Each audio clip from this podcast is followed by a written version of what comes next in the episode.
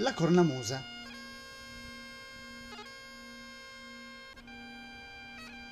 La cornamusa scozzese delle Highlands che conosciamo oggi, suonata in Gran Bretagna, Canada, Stati Uniti e altri paesi di lingua inglese, ha appena 300 anni.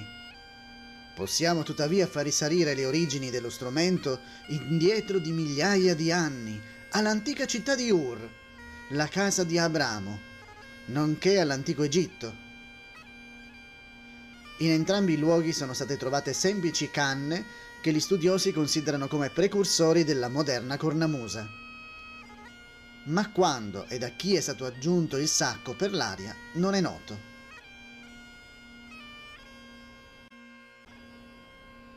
Nel libro biblico di Daniele, scritto più di 500 anni prima della nascita di Gesù Cristo, sono menzionati in modo specifico sei strumenti musicali babilonesi. In questa lista inclusa la parola aramaica sumponia, resa zampogna o cornamusa in molte traduzioni della Bibbia. Anche se non possiamo essere sicuri di come fosse questo antico strumento babilonese, probabilmente assomigliava a una delle cornamuse trovate in Oriente. I documenti rivelano che in Persia, Iran, India e Cina le cornamuse erano usate in varie forme, alcune delle quali esistono ancora, oggi.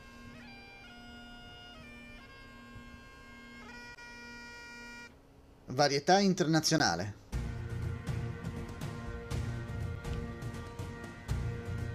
L'imperatore romano Nerone, durante il suo regno nel I secolo d.C., promise che, se avesse mantenuto il suo trono, avrebbe suonato organo idraulico, flauto e cornamusa, scrisse lo storico romano Svetonio.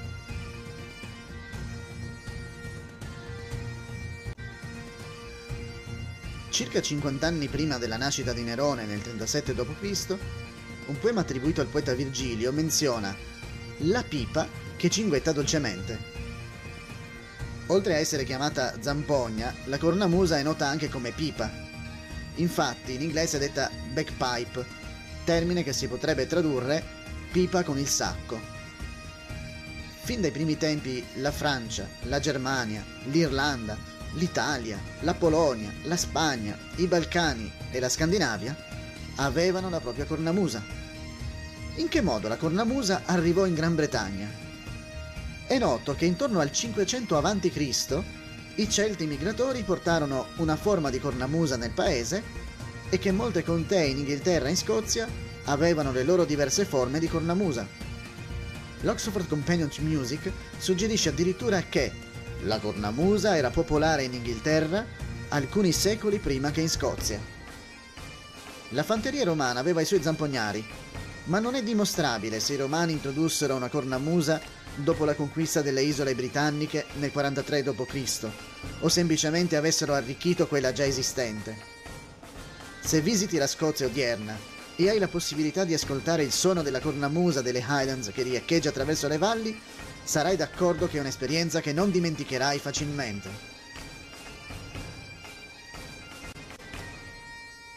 Approfondimento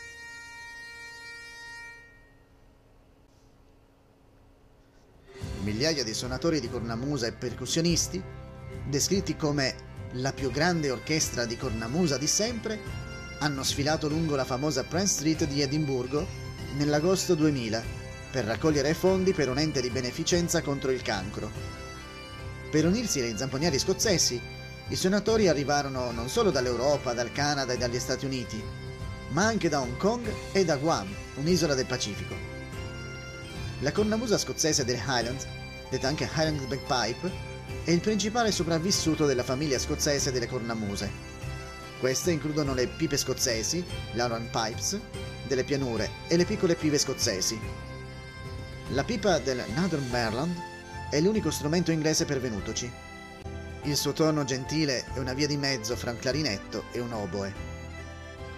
A differenza della cornamusa delle Highlands, Ciascuna delle tre pipe appena citate ha un piccolo mantice, espanso e contratto dal movimento del braccio del suonatore per riempire il sacco d'aria grazie al respiro del suonatore, che soffia direttamente in esso.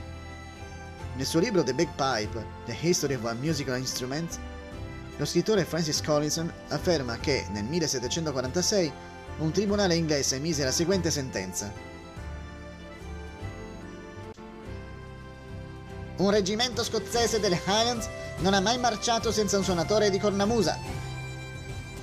Quindi la sua cornamusa, agli occhi della legge, era uno strumento di guerra.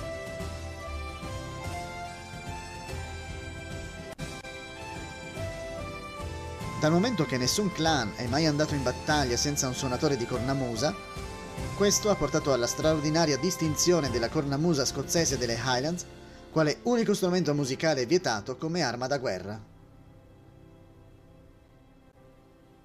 La cornamusa scozzese delle Highlands. Cannello di insufflazione. Ha una valvola a senso unico all'estremità ed è collegato al sacco da un sostegno, una presa di legno cava legata a un foro del sacco. Attraverso questo cannello il sacco viene gonfiato dal suonatore che, stringendo la borsa, forza poi l'aria attraverso la canna della melodia e i bordoni. Ance. Le migliori sono fatte con la canna Arundo Donax, coltivata per questo uso in Francia, Italia e Spagna.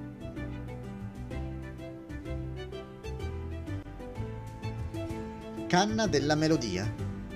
Una canna musicale su cui viene suonata una melodia per mezzo di sette fori per le dita e un foro per il pollice sul retro. Il suono è prodotto attraverso una doppia ancia. La canna della melodia della cornamusa proviene da un sacco nascosto sotto il braccio del suonatore di cornamusa. Bordone basso. Simile ai bordoni tenore, ma accordato su due ottave sotto la canna della melodia.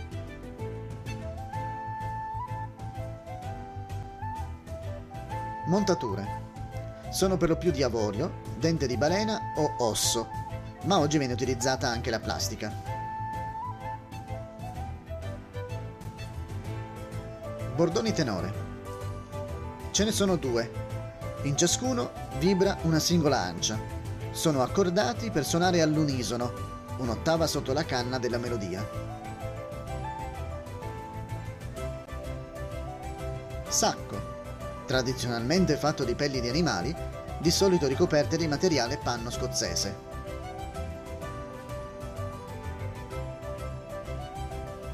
Legni. Nei primi tempi venivano usati legni locali di colore chiaro, spesso bosso, tinti di nero.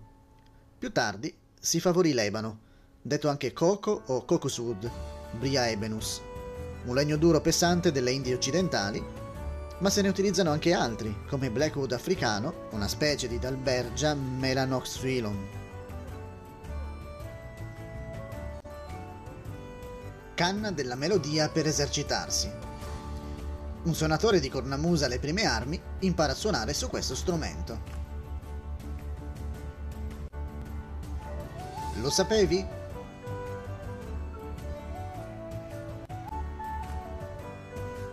Si dice che il miglior legno per le cornamuse scozzesi provenga dalla Sardegna. Non è strano, quindi, che in Sardegna esistano gli zamponiari.